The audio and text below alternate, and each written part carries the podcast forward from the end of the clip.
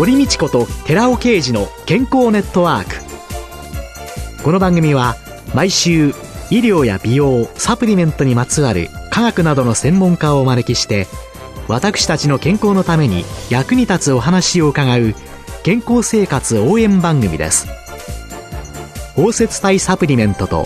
MGO マヌカハニーで健康な毎日をお届けするコサナの提供でお送りします。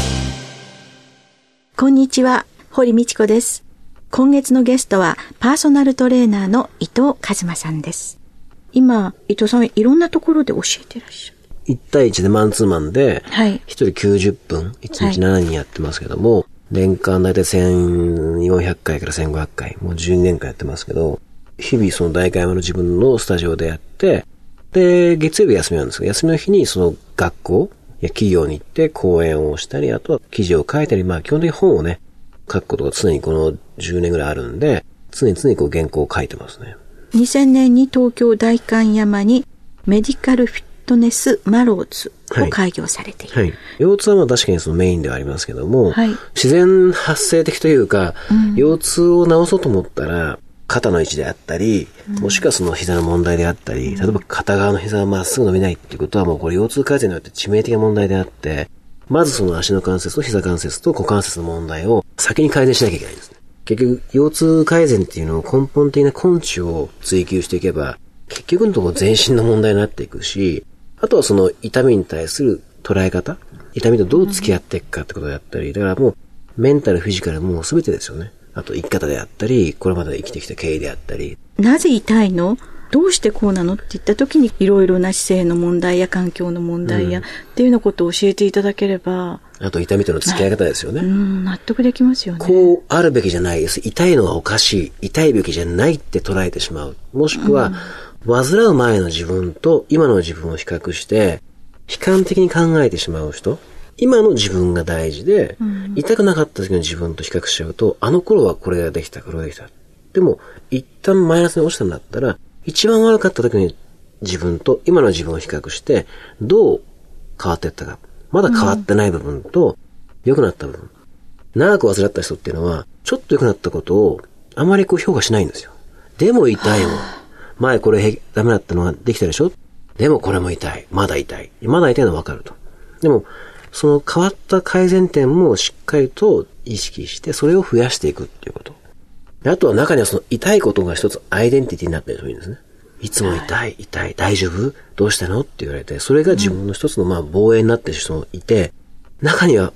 治っちゃうと困る人も実はいたりするんですね。数少ないですけど。腰痛であって、それに甘えて、ちょっと家事しないとか、それを自分のまあ好きなことはできるけれども、なかなかそういう理由に逃げ込んでできなくなる、そういうのをうつと診断するのか、どうなのかっていう精神科領域でいろんな揉めてたりとか。誰かのせいにしたい人はすごく多いです。例えば、ぎっくり腰を繰り返す人が、ある歯科に行って、奥歯を抜かれたと。あれが原因で私は腰痛が始まって、私の人生を台無しにされたっていう人がいるんですね。で僕はそういう人に対して容赦なく言うんです。それは違うと。その考え方をあなたの中で捨てない限りは改善はない。うちでのそのセッションとか最初の問診っていうのは、これは本当に真剣なやりとりで、お互い50%、50%リスクを負って、相互がやっぱり努力して変えていこうと。だからどっちがおんぶに抱っこじゃないし、うちに来ることは一回でも少ない方がいいし、できれば一回で終わってほしいし、こんなとこは何度も何度も来ることじゃないから、きちっとお互い向き合ってやっていこうっていうような話はするんです。それすごいですよね。何度も来るところじゃないって、何度も来てほしいっていうのが普通ですよね。で、そうやって、あの、治っちゃったら困るじゃんっていう人いますけど、ねえでも実際困ってる人はもう数知れずいるわけで、まあ、あとはご縁ですよね。伊藤さんが J リーガーをお辞めになって、いろんなお仕事をされてみて、フィットネスクラブに就職され、はいジェフさんという腰痛のトレーナーの方にお会いになった。その出会いというのがずっと今につながっていくわけですよね。きっかけですね。当時僕トレーナーっていうものに対するイメージってあんま良くなくて、ええなんか真冬でも短パン T シャツでリュックサック背負ってね、運動大好きみたいなね。もう時給なんか800円でいいんだみたいなね。そんなイメージしかなかったんです。ええで、彼からその体の機能解剖とか、その他解剖学の本を渡されて3冊、誕生日の時にね、君はこれを読んだら日本一のトレーナーになれるかもねって。別にトレーナーなんかいいよと思ってたんですけど、でもそれを勉強していって、そういうの勉強したことを会員さんたちに話すと、すごく喜ばれるし、うん、選手の時からずっとなかったその人から称賛されるとか、うん、褒められるとかっていうことの機会が増えて、あれ、これって気持ちいいことだし、嬉しいことだなって。彼と出会ってなかったら、他の、いわゆるその、腰痛はヘルニアですからとか、原因はね、はい、肩こりだったら肩のトレーニングしましょうとか、はい、まあ本当にありきたりなことだけを言ってる。トレーナーで終わったかもしれないし、トレーナーになってないかもしれないですね、今。そのジェフさんが伊藤さんに影響を与えられたように、伊藤さんが、もちろん一般の方々に、今そういうそのいろんな運動機能の障害で悩んだり、痛みで悩んだりする人たちに、ご自分のフィットネス、マローズで対応される以外に、伊藤さんのような方をたくさん育てていくという、そういう気持ちは。自分と同じ人間がその必要かどうかわかりませんし、僕は自分の価値っていうのは人が決めるものだと思ってるんですね。うん、あくまでも相手が決めるものであって、うん、ある人からすれば、ただのトレーナーだし、ある人からすれば、本当に自殺を考えて、うん、その腰痛がずっと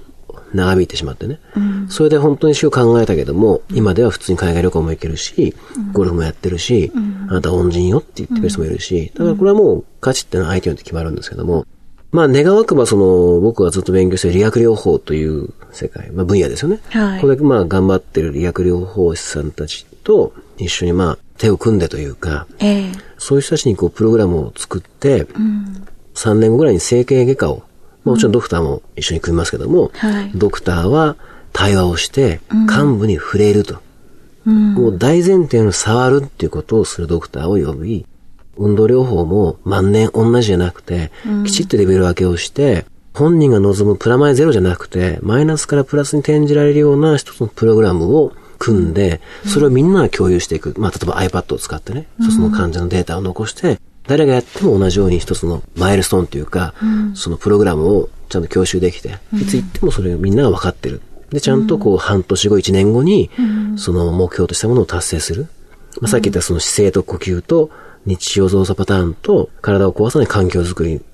の、まあその指導に長けた、そういった整形外科を作って展開していきたいなとは思ってますね。だからその自分のコピーなんていうのは僕は全然価値があるのかわかりませんけども、もともと能力があって、気持ちはあるけども、どういうふうにそれをやっていっていいかわかんないとか、もっともっとその患者に寄り添いたいけど、たくさん患者見なきゃいけないから診察で。だから思うことはできないとか、本来こうじゃないはずだって思ってるドクターも多分たくさんいるわけで、うん、そういった方々の力を借りながら、本来こうあるべきじゃないのっていうような、そういうまあ、整形外科というか、クリニックを作りたいなとは思ってますね。そういう意味で、今の日本というのはまあ、世界に誇れる介保険制度というのがあるわけですけれども、す、べ、てがいいことばっかりではないわけで。難しいのは、その保険でやってしまうと、えー、患者さんのその意識があんまり高くない場合もあるんですね。要するに500円だからこれでいい。でも5000円になったら、それじゃダメだ。うん、もしかしたら保険外診療のにした場合に、非常にこう困ってて、本当に治したい人が来る。でもそれを保険の中でやってしまうと、たくさん来れる代わりに、ほぼそこに慰安であったり、高齢の方が時間をね、持て余してしまってて、うん、まあお話を先生するために来てる場所になってしまったり。だから、本当に困っている人と、急を用意している人と、ちょっとこう慰安的にこうお話をしに来る人たちが今混在しちゃってるんで、うん、本当に困っている人、今すぐ手助けが必要な人たちが、やっぱりこうちゃんと集まってくれる環境を考えたときに、必ずしも保険内でやんなきゃいけないってことないし、でも一つチャレンジとして思うことは、保険外診療してしまうと、お前のとこ保険外診療ができるんだろうっていう一つの多分考え、見方が出ちゃうと思うんですよね。だから、むしろ保険の診療の中で、限られた数分間の中で、でもこれだけ姿勢を見たり、動きを見たり、様々な出来事あるじゃないのよっていう。同じ土俵で戦うというよりも、示してみたいっていうのは、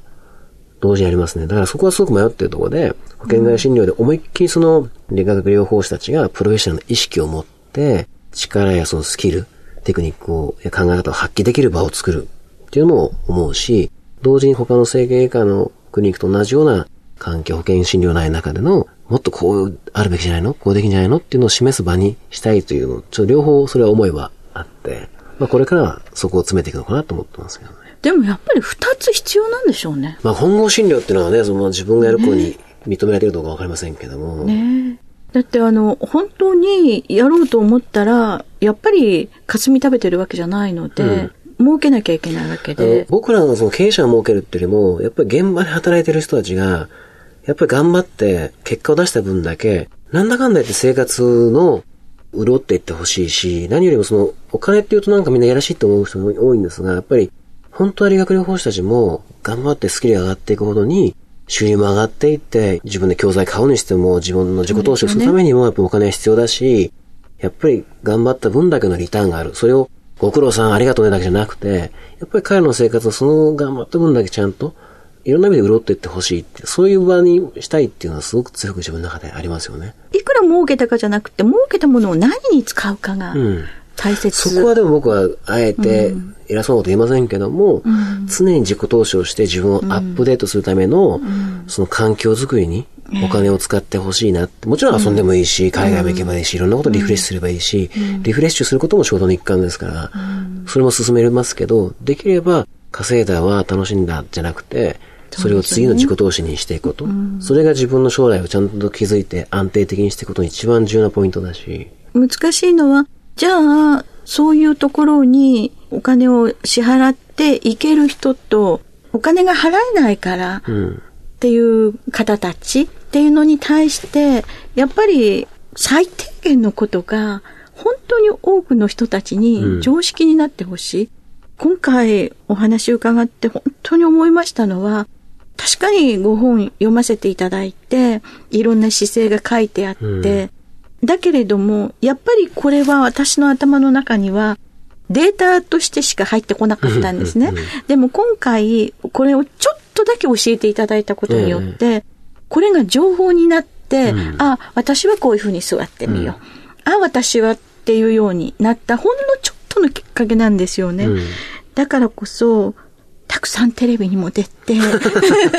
いろんなところで、いろんな人たちに、触りだけでも教えていただきたいなと。痛烈に今日は思いましたね。まあでも本当に一緒に働いてくれるもしスタッフが将来あるとすれば、彼らにそういったものを伝えて、彼らがそれぞれ各々で思うことを言ってくれればいいし、体系的なものを作るとすれば、自分の考えも乗せながらね、広げてくれたらいいなっていうふうには思いますよね。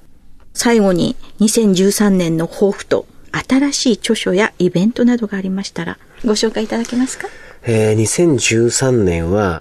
今著書を7冊、えー、7冊ですか？で、全部自分で書いてるんですけども、まあおそらく、ライターを立てずにご自分で。そうですね、すべて自分で書きます。それがもう、本を書くときの逆にこちらから提出条件でして、まあ多分5冊ぐらい、まあ数年間かけて書いてきたものなんですけども、ちょうどまあ来年5冊ぐらい出るかなと思うので、まずこれをきちっと最後はね、責任を持って完成させたいっていうのが一つですね。で、やっぱりその本を書いてる中でインプットする時間がどうしても減るんで、来年やっぱりもうちょっとインプットする時間を増やしたいと。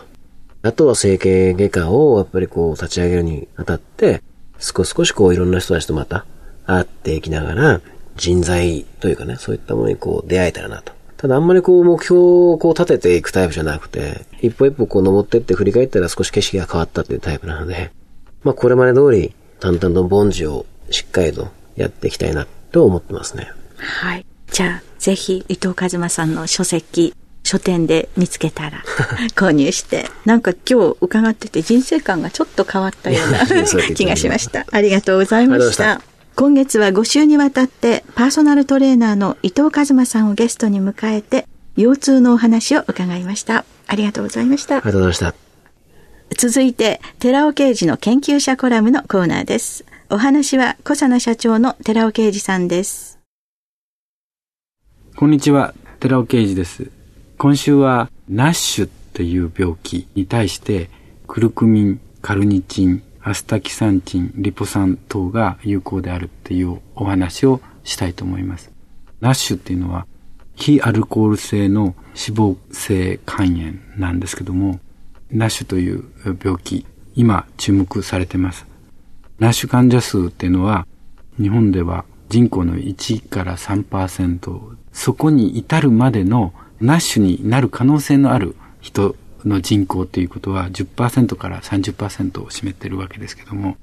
簡単に言えば肝炎なんですけども、この脂肪性肝炎ですね。自然のうちになってしまっていると。実際に非アルコール性脂肪肝炎、ナッシュに至るまでのものっていうのが、脂肪肝っていうのがありまして、これは皆さんかなりの人数、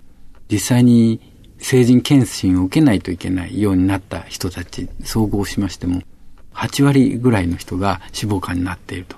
実は私自身も脂肪肝なんですけども、その人たちに対して、結果としてナッシュに移っていき、最終的には肝硬変になって肝がんになる。問題は肝がんになるところに至るまで肝臓っていうのは痛みがないですから、自然になっていってしまうんですね。結果として自分はもう肝硬変になってたとか、自分は肝がんになってたっていう非常に怖い病気なんですけども、このところ、この治療薬として、じゃあどんなものがあるかって言って、実は医薬品としてはまだないんですよ。肥満に対しても、動脈硬化に対しても、糖尿病に対しても、高血圧に対しても、何らかの治療薬っていうのがもう存在している。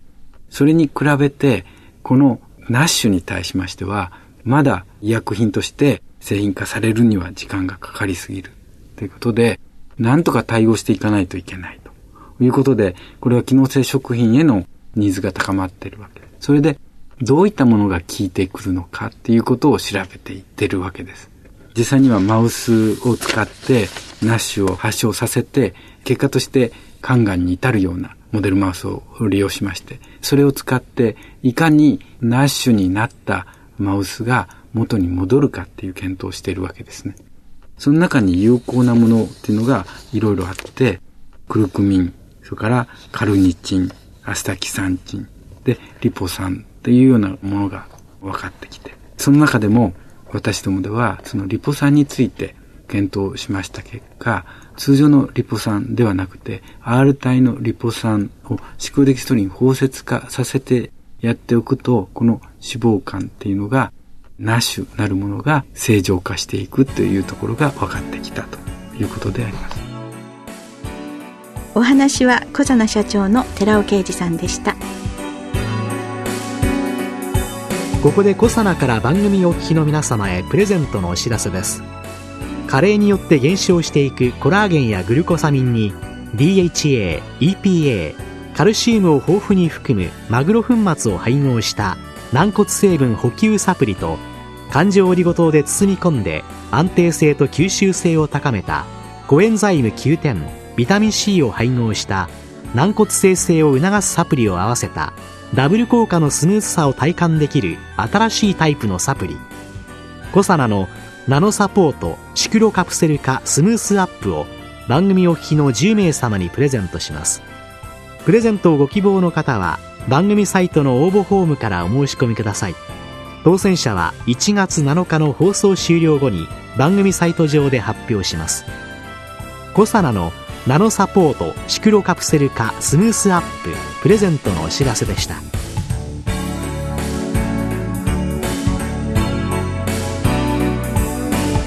堀道子と寺尾啓二の健康ネットワークこの番組は包摂体サプリメントと MGO マヌカハニーで健康な毎日をお届けする「コサナの提供」でお送りしました。